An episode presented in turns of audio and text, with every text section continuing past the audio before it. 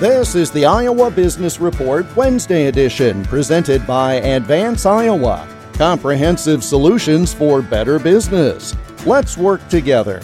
More at advance iowa dot com and search for Advance Iowa on LinkedIn and Facebook. The recent protests in China against zero-COVID policies there should provide a wake-up call for American entities doing business in that country. That's according to Scott Powell, author of Rediscovering America. For businesses that are looking to have a big part of their supply chain in China, they should really rethink that and diversify away from China.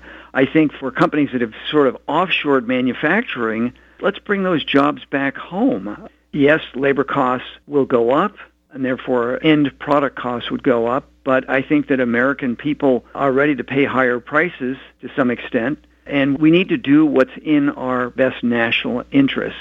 China is a mortal enemy. We are the number one enemy of China. Why should we be helping China through giving them a lot of our business? We really should not be doing that. It's sort of hard to change course, but we really we really need to do that as a nation. This is a big wake-up call. America is still that city on a hill. We are the bastion of freedom. It gives us moral authority if we would just recognize it.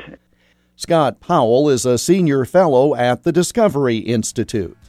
The Iowa Business Report is presented by Advance Iowa, educating, guiding, advising, and coaching Iowa businesses. Search for Advance Iowa on LinkedIn and Facebook and get more at advance iowa dot com.